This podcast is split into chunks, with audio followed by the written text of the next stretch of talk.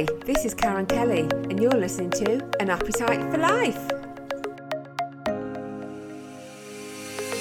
There's a great mix on this show with various topics, amazing guests, and the occasional celebrity guest. So, my guest today is Dr. Baroness Newlove, broadcaster, public speaker, author, Tory peer, pro vice chancellor of the University of Bolton, former Victims Commissioner for the UK and Wales, and Deputy Speaker for the House of Lords. Wow, welcome, Dr. Baroness Helen Newlove. Hello. Hello, Helen will do though. I'm fine. Helen will do. What a mouthful. Oh, That's incredible. What a CV you've got. You should be so proud of yourself, the, the things that you do. Well, when somebody reads out, it's good. But I think when I think anybody's really when you have to describe yourself we're we can't sell ourselves. No. i think especially women uh, isn't it? We can't sell ourselves. So thank you for the grand bio i'm very proud of what i've achieved in 11 years. Definitely. Oh it's so lovely talking to you today helen and congratulations on your book which is it could happen to you. So for our listeners i'm sure everybody remembers this story but for our listeners let's just Let's just recap and remind ourselves of that fateful day back in 2007 that completely changed your world. Yes, I mean, it's 14 years ago, which shows you how time flies. Yeah. But it doesn't mean that it ever stops making, you know, thinking. So in 2007, it was a Friday summer's evening, and we heard some noises on the road. And as usual, Gary was uh, I, you know, I shouted down to Gary and said, could you go and check what's going on? I was upstairs because I wasn't very well. So I was upstairs, but he was down with Amy, who was 12 at the time. I think it was Britain's Got Talent, which I, I really can't stand myself, but there you go. Yeah. Um, so that's how I know he was, we were doing that. And it was a Friday night trying to relax. And so he went out. And the reason why I asked him to go out is because our neighbour next door, her baby, uh, she had a young baby and her husband was working away in Scotland. So she had like a small garden digger out in, in the front garden and we'd heard like glass being smashed. So that's why we asked him to go out. And I never ever thought he would never enter that house, that house again. And so I, I heard noises and rumbling, but I didn't I didn't think anything of it. I mean, because we had regular um, noises like this on a Friday, and um, you just got used to it. We didn't like it, shall we say, but we got used to it. And so Gary went out and never came back in. And it was only when Amy came running in and shouted, screaming at me to, you know, you need to come out and ring for an ambulance, that I didn't understand why I was ringing 999 and I did, uh, but I didn't know what to tell her. So I just presumed somebody had hurt themselves, like broken an arm or a leg, and it needed an ambulance. And I just tell, so said to Amy, "Calm down, you know, everything will be fine." And now, you know, when I went out and I walked down the street, I totally get why she was where she was. Oh and my goodness. So sorry, Helen, you didn't know it was for your husband at the time. No, no, no, no, no. She came running in and said, need to call an ambulance. And she was going on about Gary, you know, dad, dad, this. And I just thought, oh, maybe something's happened and or something like that. So I had no idea, but she was that panicky. I, I, it wasn't making sense. Yeah. So I was trying to calm her down as, as a mother does. And sadly, she you know, she collapsed at the bottom of the stairs. And our oh. neighbor Amy, who's also called Amy, who Gary went out to see what's going on, she just said, You need to go outside. And I still didn't, you know, you, you don't think anything. You just say, Oh, right, I need to go outside. And so, I, you know, I was kind of, I was hobbling because I've, I've injured my ankle. And, um, and then all of a sudden it was like walking out on the street and I heard all this commotion. And I could see Zoe stood on her own because when Gary went out, uh, Danielle and Amy went out because that's how we always used to. Even the yeah, dog went you go out. out. together. Yeah. And Zoe was coming on from IKEA. She had a, a, job there, and she walked out as well to see what was going on. And um, it was just absolutely something like a film you see in a horror movie, you know, or where where the film around you goes slow and you're like treading jelly. And basically, I say even today after 14 years, Zoe became the mother and I became the child that went to pieces. I mean, she was just a superb, well, they all were. Danielle did CPR on because Gary was on the ground. Um, that's what I've got the vision of him lying on the ground and uh, not moving. And then the neighbour's husband grabbed hold of me and said, I wouldn't go over there. You know, we need to keep you over here. An ambulance had been called for by the neighbours. And uh, the next thing is the ambulance came and Zoe's boyfriend, Tom, who was a first aider for being a personal trainer, was doing CPR on Gary because there wasn't much of a pulse. And um, and my will just, you know, I just went into panic, screaming, shouting. I, I don't really, really realize, didn't realize what I was doing. No. And, and I just collapsed on the ground. So the, the ambulance came down the road and I went to get in the ambulance and that's when it became even more serious because they they said no we need to shut the doors. He's, he'd gone. So they needed to sort him out. So you couldn't um, go with him at that time? No i couldn't go with him. They they kind of locked him out said we need to work on gary. There's a problem. Um, he's kind of flatlined. And of course then i'm thinking well if i can't go with him. How do i know what's going on with him? And and this is like you know it felt like hours and it probably wasn't hours but it did feel very much like oh my god. And i was phoning my family you know my mum bless her. My dad was in a care home. My mum was saying you need to get around here. She doesn't drive and she's elderly. What you know you phone your mum. The fact is that you know it was i couldn't get to him. That was the problem.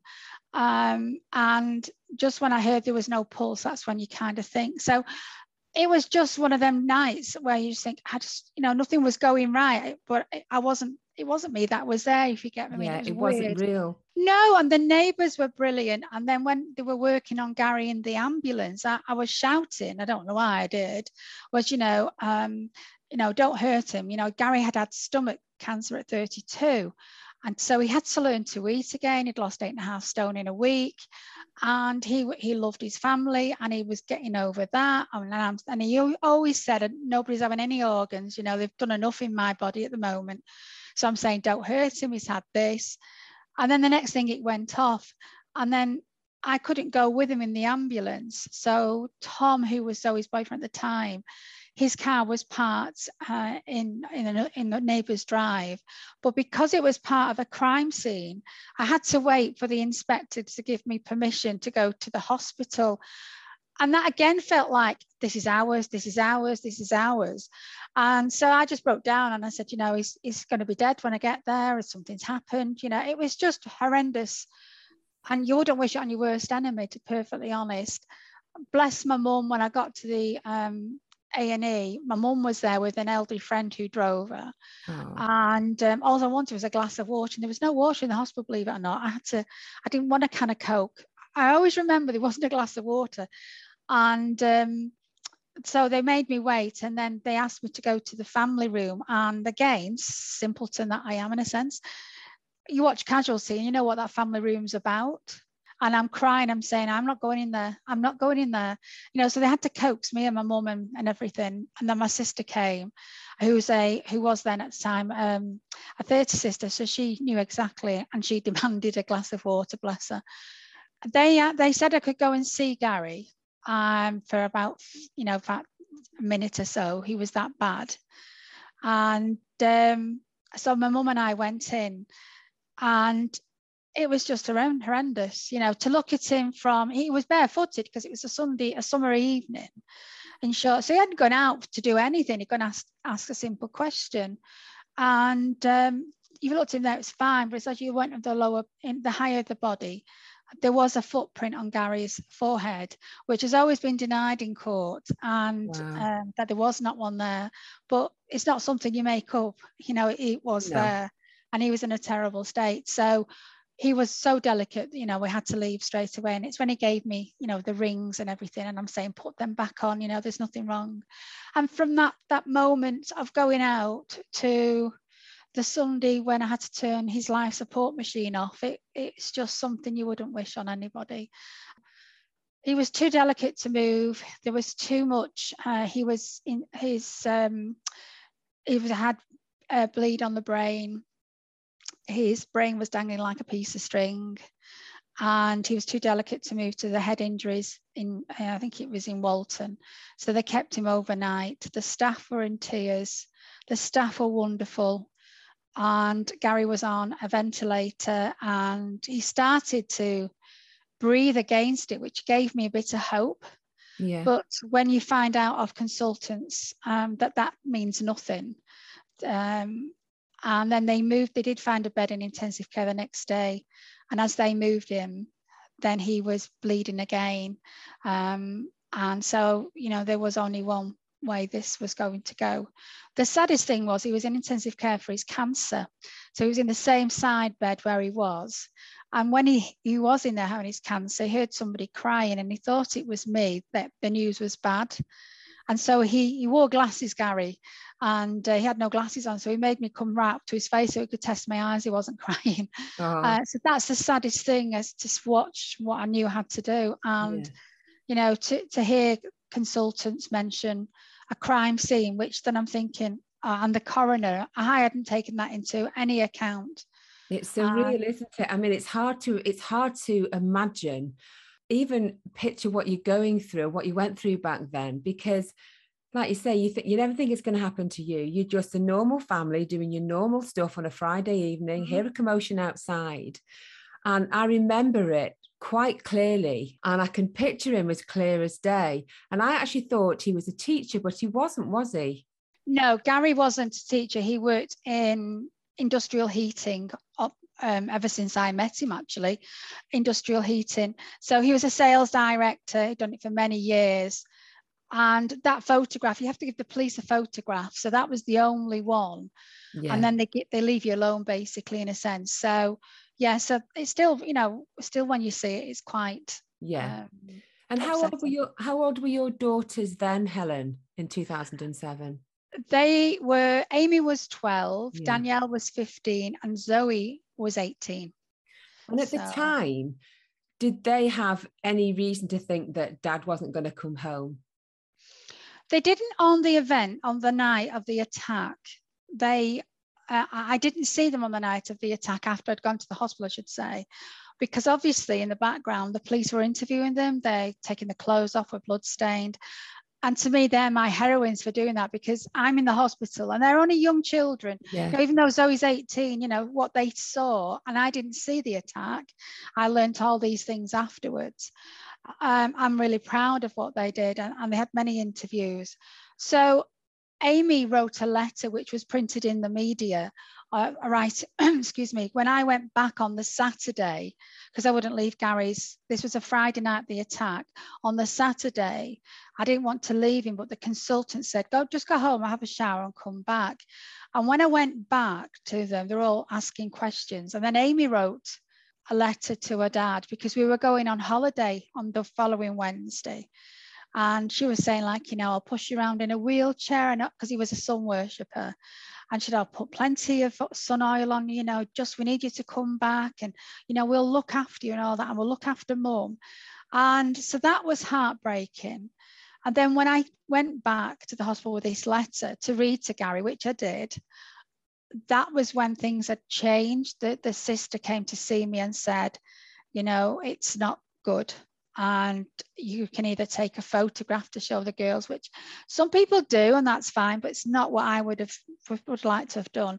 Or you could you know you want to bring them in.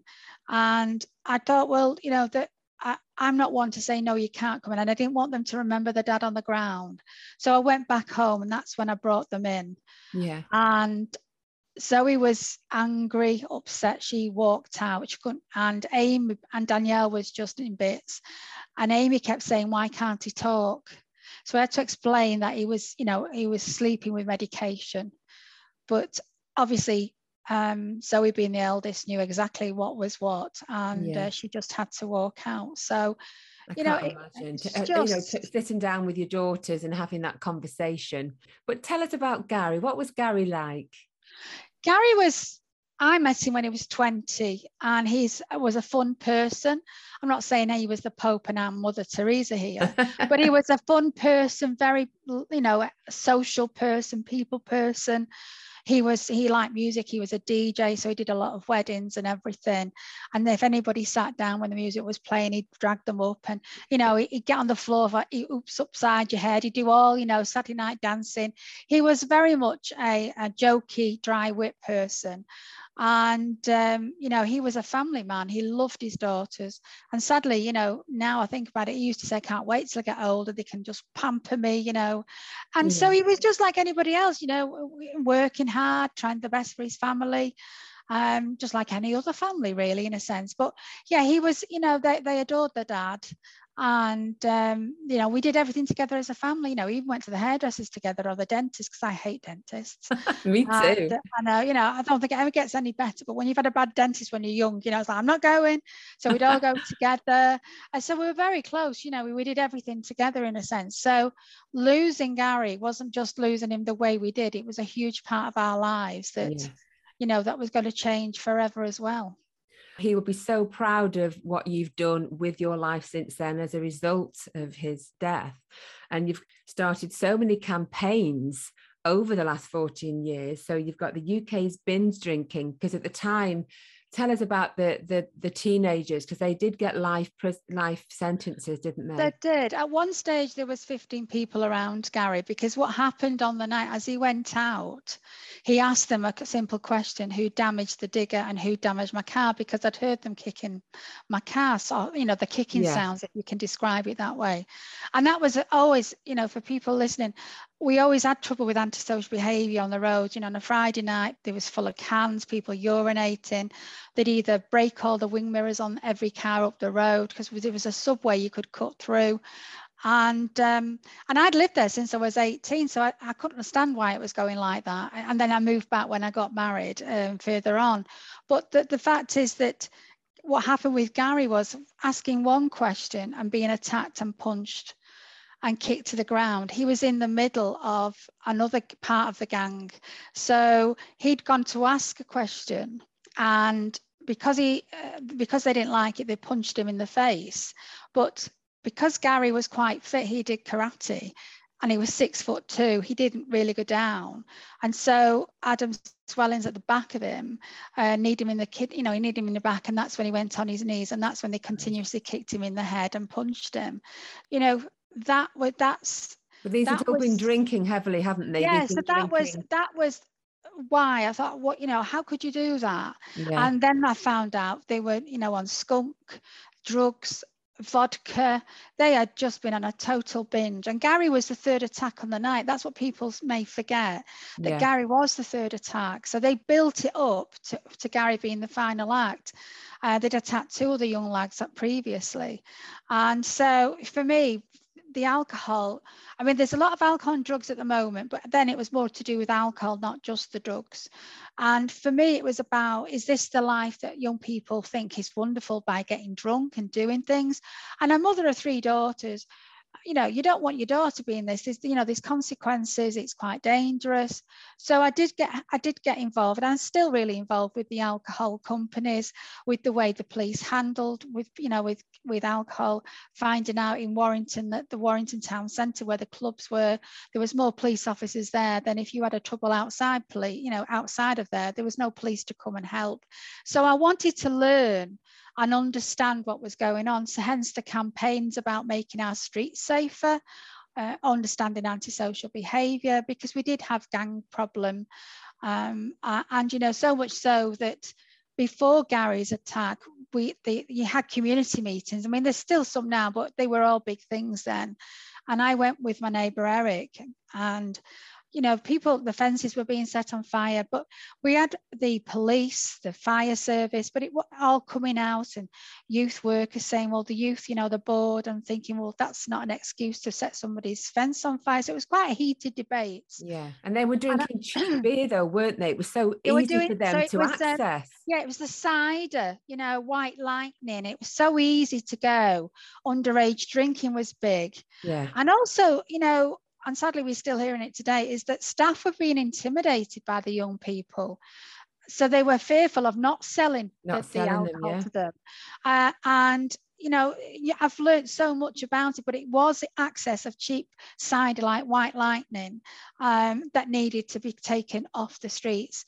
And as I say, that you know, the, the whole point is that the police never tackled these these these gangs on the street.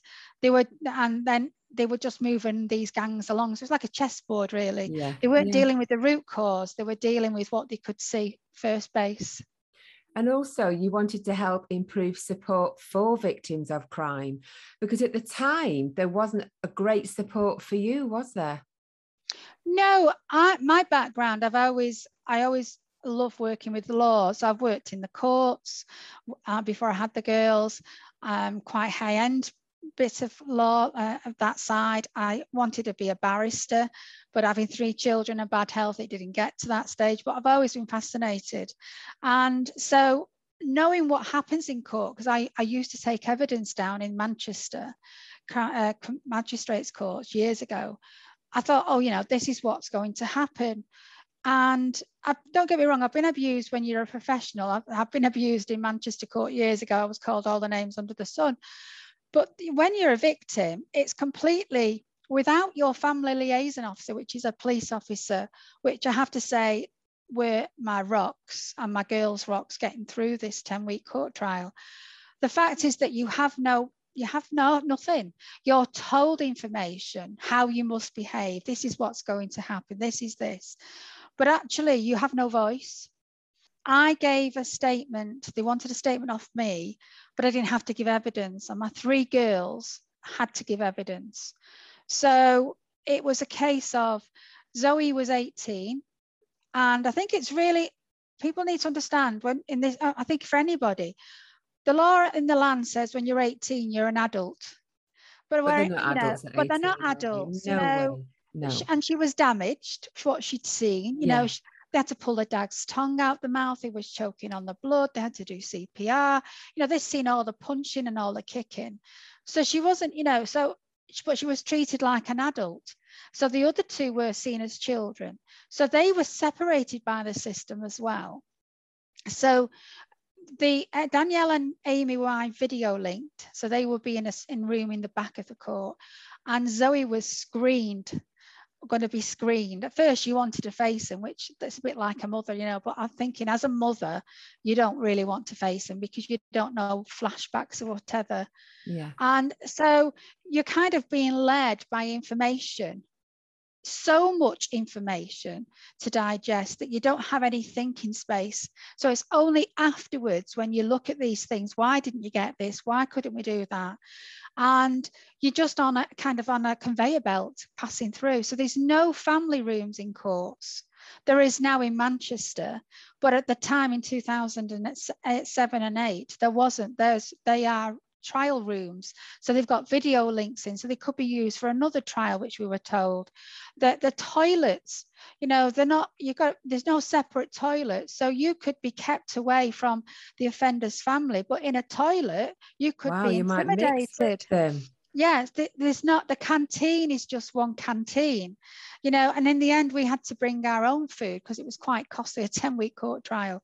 But these were the things that could damage you know, even a, a witness, you know, coming home from a court trial, you're not given any escort. We did. Yeah. But, you know, you think of another witness. Yeah. with, you know, in, intervene, couldn't they, or threaten? Yeah, so I was watching things that was going on, and my family, you know, we were intimidated in court, we were goaded in court, we were goaded in the car park.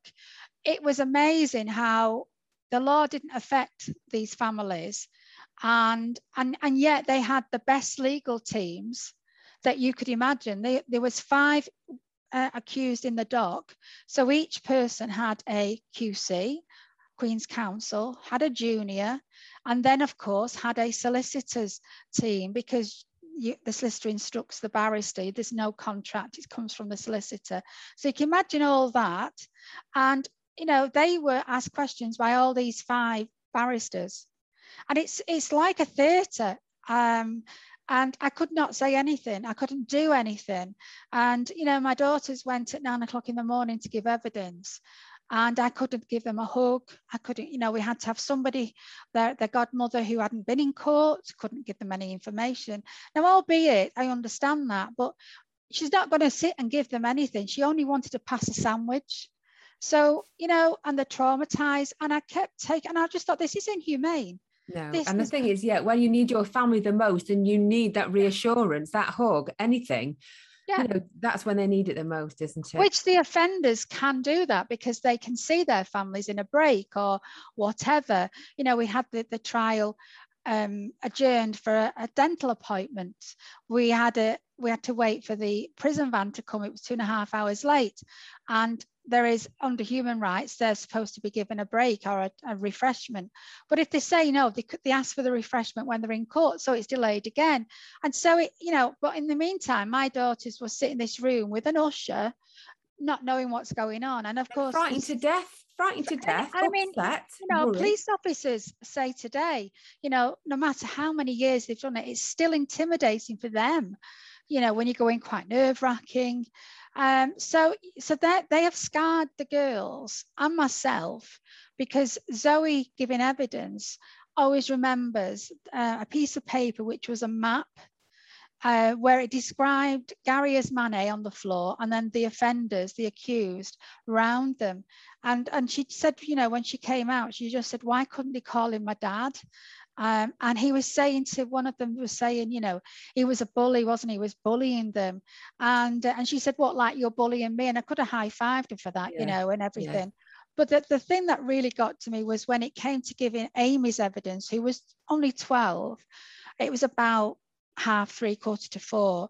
And the judge, Lord, uh, Lord Justice uh, Andrew Smith, who was very nice, very courteous, uh, said, you know, I will only take this now from her mum to see whether we take her evidence now or she's going to be too tired, do we come back?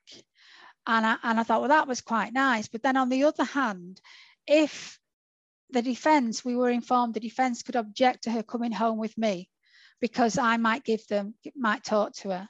And that's the only time I would have been in contempt of court because there's no way they're going to separate my daughter overnight, knowing then she's got to go back the next day. But actually, uh, they didn't do it. Uh, I, the judge adjourned it till the next day. But it's still nerve wracking for her to come back the next day and see her sisters. So it's very inhumane in a sense, yeah. very clinical. Um, so the things that I took in, I didn't have a vision to do anything else. I just thought this was absolutely disgraceful. Um, you know, the press have a box, the jury have a box, but the families don't. It's a public gallery and you can sit anywhere and do anything. Um, we were criticised when our police officer, these women behind us were, were pulling apart evidence and, and the uh, the, our family liaison said, "Would you mind? You know, this is the widow," and they went, "Well, who are you?" And these were social workers behind us. For me, who's worked in a courtroom, very professional, to sit this other side, uh, it really opened my eyes. Yeah. And um, that, you know, afterwards, you know, things led to other things and campaigns. So uh, this is the realism, and sadly, you know, we're still having these fights for for victims, and I'll never give up for them. So have you managed to make any changes in you know what's different today that maybe wasn't happening back then in 2007? Well, in two, uh, today is different because we mention victims a lot more. In 2007, there was still that argument, do, you know, is it a witness, is it a victim? The downside is there's still not a victim's law, which I think that's the only thing. Well, I not think I do know that's the only way that the, the playing field will be balanced where victims have legal rights as well as offenders. And that's not to say offenders will, you know, be losing some rights to gain for the victim gets these rights. It's on a level playing field. Also, the court designs in the courtrooms are not fantastic. The acoustics, and also, you know, there's not enough family rooms in our courts. But for, for me, it was being able to challenge the system as it is. But now we do we do talk about victims. There is a victims code which there wasn't. There was a victims charter but now there's a victims code which is still not good enough because they're not legal rights even though as we'll discuss probably later on in my other roles they say these are rights. They're not rights. They're just these it's persuasive guidance as the professionals say these are just persuasive guidance um, there's nothing in law and if there's nothing in law you know, you won't have the professionals arguing it because it's not in law. So mm. it's as simple as that. Well, anybody would be in a great place to have you supporting them and your campaigns. You've got the binge drinking, stiffer sentences for serious crimes, and improved support for victims of crime, uh, and also road traffic accidents where people have been killed, maybe by drunken drivers. But with all your hard work, and nobody should have to go through what you've been through, Helen, but you turned it around and you were awarded a peerage in 2010. So, Baroness Newlove. so, how did that make you feel? And, and when did you hear about it? Tell us a story. Well, yes, that was a really strange thing. I mean, losing Gary, I got lots of support from, first and foremost, from the people in Warrington. They, they were great. And I then started on the political because the political world, but I just see it as going, I, you know, I, I rant on and I moan and I do all this and, and everything. But the fact is that then you get into the political stage of so I met Gordon Brown and he was interested and actually Amy asked him a question which would have been Garry's 50th birthday in Manchester uh, Michelle Ponty from Key 103 at the time she oh, yeah. she was part of it and so Amy it was about young people asking the Prime Minister at that stage which was Gordon Brown and um, Amy asked a question about sentencing but she got quite upset and I said, Oh, is it, you know, is it too much? And she just said, No, he's the Prime Minister, Mum. I've just realised he's the Prime Minister, you know, bless her, you know what I mean? So, you know, you've you kind of that was amazing. And Gordon Brown was very, you know, very nice. And then I met David Cameron. And, uh, I, you know, he was in opposition at the time and we did a lot of conferences. And, and that's, you know, in the background, doing a lot of work with Warrington. And I was also doing documentaries looking at prisons and drinking for young people in families. And then I got a call from David, and I thought uh, it was a voicemail, I just thought it probably wants me to speak at a conference. That's fine. Uh, never thought, and I just rang you back a couple of hours later, and that's when he, you know, he said, "I think you'd be a great person to be in the House of Lords." You, you say it as it is basically you're a voice for people victims and i think it'd be the right balance but i want you to think about it and well, I, I, had to think about it because I, I, have to be honest, I was thinking, what does this mean? Um, I'm a working mum, you know, it's like, what do I do? Well, I'm still on the answer phone from David Cameron, an answer yeah, phone yeah, message from David know, Cameron. You go, oh, it's David. oh know, my yes, goodness, it's yeah. David Cameron. yeah, uh, yeah, like, I know. I'm sorry, yeah, and I'm just it'll be a good thinking anything. Back in a few hours when I'm ready. Yeah, yeah, and um, so and you can't tell anybody. You see, this is the point. You can't tell anybody, and so I did. I did have a word with my mum, really, you know, and she said, "This is marvelous. You can't turn this down." And so I said, "Yes, I'd, I, it's wonderful. I'd love to be able to do it, but you cannot tell anybody because it has to go through another system." Um, which I made David laugh in the end because you they do background checks, and I thought, oh, have I paid my gas bill? Have I paid my electric bill? What's my credit card like? Oh my God, have I paid my mortgage? Thing, oh yeah. God, they're going to scrutinize. I missed the payment yeah, I have missed a payment. You know, we didn't, there wasn't any of them credit checks that we get all now. That they, cost us a fortune to keep us on our toes.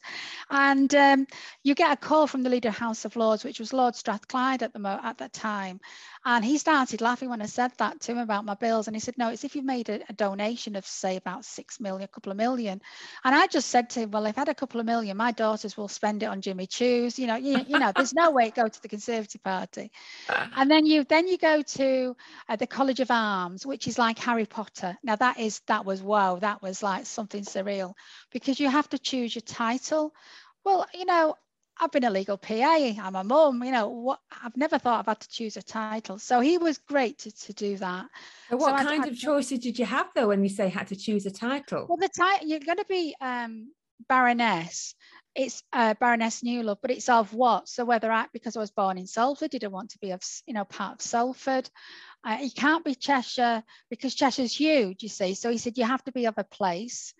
And um, so it's that kind of, he helps you really when he says that, because I just say to him, I really don't understand this. You're going to have to go through it with me. Yeah. And he did. And that's when I, I said Warrington. Uh, and that was, you know, that was a bit strange. And then that goes off to the um, prime minister, but at, which was Gordon at the time. But then at the time, he called a general election, so it all gets halted.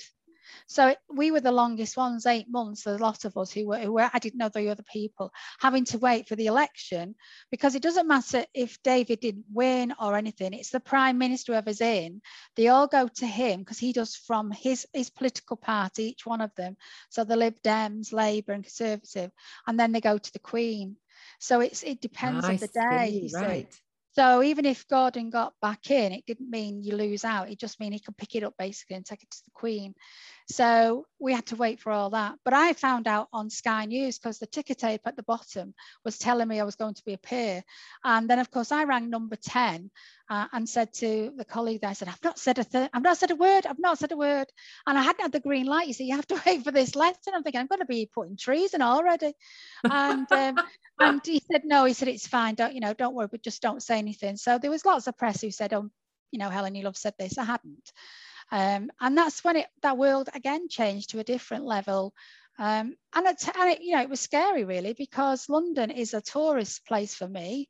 Manchester is my town and Warrington, you know. And so to go to the House of Lords on an induction was the, thinking, oh my God, I felt like Hilda Ogden, which a lot of youngsters haven't got a clue what I'm on about but you know that child lady with the rollers in and I don't belong there. So it was quite it's amazing though. So you're a deputy speaker in the House yeah. of Lords and you took your seat in 2010 for the Conservative. Yes. And um, yeah so tell us about your role that must be such an honor anyway but what's life like being a crucial part of Parliament oh, uh, so glamorous you put it. It's not that glamorous. well, of course. I mean, the first thing, to, you know, you get a title and it's lovely, but it's, you know, I have to say, and I, you know, this is what now with this leveling up and the north and south divide, you know, it really and you need a day job it's just a title you don't you know you need i had to pay bills whatever like that yeah. but it is grand and i have to say what was quite funny when i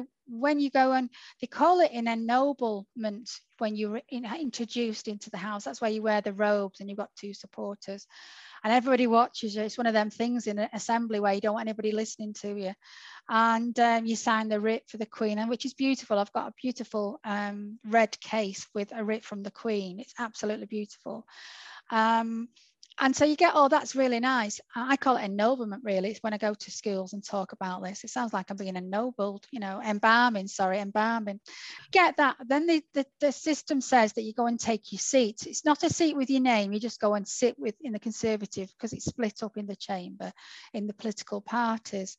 So when I did all that on my, uh, my ennoblement, when I was like a big girl, I thought, go in, I can do this. I can go in and just listen. Uh, I, uh, I goes and sits down and I looks up on these red benches and thinking, the Queen's throne is on the wrong side to what it should have been. And of course, there's cameras everywhere, you know, I'm thinking my daughters are going to kill themselves with laughter knowing there's my mother, you know, and I'm thinking, I don't know what to do because there's do's and don'ts, you know, it's like anything when you go to secondary school, oh my God, you know, and it's all new, isn't it? Yeah, you know, surreal, really. So, so the fact is that um, thinking, how do I move? And the doorkeepers, who are the staff in the House of Lords, I cannot say enough about them, came up and said, My lady, you're in the wrong seat. And I went, I know I'm in the wrong seat. but there's cameras everywhere and I don't know when to stand up because if you stand up at the wrong time, they go, order, order, you know, and everybody zooms in on you. And he said, I'll give you the nudge. And then all of a sudden, I got these little tiny notes coming down the red benches and said, Lady Newlove, whilst we'd love you to be, you know, in our party, which was the Labour seats I was on, um, you are on the wrong seat. So, yeah, so I'm a Bridget Jones. That was my induction into the House of Lords. so, how often do you have to attend at the House of Lords? When you're in government, uh, which that was coalition first and now the conservative and obviously different prime ministers they you have to more or less you it's called whipped business. So when you're in government you really have to be there when it's you know in the chamber you have to um, do your voting. The whipping's to do with the voting. So whipping isn't i always say to the, the kids in school it's not 50 shades of gray it's uh, just a, te- a terminology politically where um, you are told, you know, you need to be in. We've got a one line whip, a two line whip, an extra strong two line whip, and a three line whip. And even if you're dying on a three line whip, you've still got to go, which is more like war time. So, yeah, so it's quite interesting how it's gone around with the work. Do you work on bills before they go to the House of Commons? Is that how it works? It can be either way. We can a bill can either start in the House of Commons and then come to the House of Lords, right. or we can start a bill in the House of Lords and goes over to Commons. Uh, so it's quite interesting how that that works the dynamic. And of course, I've read about legislation, but I've never worked on legislation. So and I like to read and find out things and everything. So it's quite it can be daunting Yeah. because you're trying to grasp every bit of a bill which you can't do. You're, it's impossible. And if it if it's you know it, you you're best doing bills that it's your area. So mine is justice sentencing all that kind of thing. And of course you know families is very important. But otherwise you, you just drive yourself you're nuts. But it's good to listen but you don't always have to take part in that. Yeah. so, and you can't take part in a debate until you make your maiden speech, which is it's nice to get it over with, shall we just say, because you're at you got you've got like seven minutes to talk about you, and I can sell ice to Eskimos, but I can't talk about myself. So have you not done? Is it maiden speech? Did you say? Have you not done It's your a maiden. Yes, I have. Uh, I think Michael Heseltine was the only peer who took nine years, I think, to take his. So you can vote, but you can't get involved in legislation if you don't do your maiden speech. Right. So at the time, I became the antisocial behaviour community champion. I worked in the Home Office and I made a report. And that report they wanted to discuss. And I said, Oh, well, I can't do it because I've not done my maiden speech. And they went, Ha ha. However, we've got a slot the week before, make your maiden, and then you can have a debate on your report, which it worked out very well. But at the time, it's like, Oh, oh, you know, it's like, daunting. oh no, they've thrown it at me. Yeah. Yeah. So it, it's it's about explaining why you're there, who you are, and it's a way of introducing yourself to the House of Lords. Yeah. I have one question though. Isn't the Queen's speech first delivered to the House of Lords? Yes, Yeah. the House. She, well, because basically she's like the boss in the Yeah. House of Lords, and so the the reason why the, the Commons comes to House of Lords is because she doesn't enter. She's you know she's highest in the the realm, so Yeah. that's why they all come to the House from the House of Commons into the House of Lords, uh, and then she delivers the speech. So that's the first time everybody will hear it on the throne in the House of Lords, and that is the only time we wear our robes out of courtesy you know, the, everyone you go thinks people live in these robes, and um, you know, it, they are. We don't have them. We, you know, we have to hire them. You know, they're not cheap to hire just for a couple of hours, and we pay them ourselves. And so, yes, and the one thing when the House of Commons does come into the House of Lords, they are really noisy. I mean, I've watched it for years on the TV, and the noise is when you're there. But that apparently they have to, the noisier the better because that's tradition. Because I'm saying, how rude, you know. it will echo anyway, won't it? Yeah, yeah, but the noisier, the better. So it's tradition. Oh, that's brilliant. Oh, it's been so lovely talking to you today, Helen. I could keep on talking to you. It's an interesting subject. And it's been lovely to hear more about Garry as well and the girls. And once again, congratulations on your book, It Could Happen to You. So, for our listeners, where can we buy this book? Where can we get hold of it? Well, this book has been out since 2000. I think it was 2015, Yeah. and so I am in the throes of going. Ho- hopefully, do another book of my journey politically and what I've gone on in my roles as victims commissioner. And uh, so, but you can pick it up on Amazon. As I say, it's, uh, you know, my mum's my biggest fan. She's always ordering them, sending out to family and friends. But, and I do get people writing in and thanking me for, you know, it's just giving a background of it can happen to you, you know, Yeah. at the end of the day. And um, your life does change. And I just believe for me now, the pathway is to make something positive out something horrific and help others um, and the system to be able to, to change things for them. Definitely. Oh, well, congratulations once again. And it's been lovely talking to you. And I wish you all the best. Oh, thank you. It's been lovely talking to you. Have a good time and a good day yourself. You've been listening to An Appetite for Life, sponsored by Daybank House Dental Practice, where happiness starts with a smile. If you are interested in any of my packages or wish to be a guest on this show, then you can contact me via my social media pages, Karen Kelly Podcasts, or send an email to karenlindakelly at btinternet.com.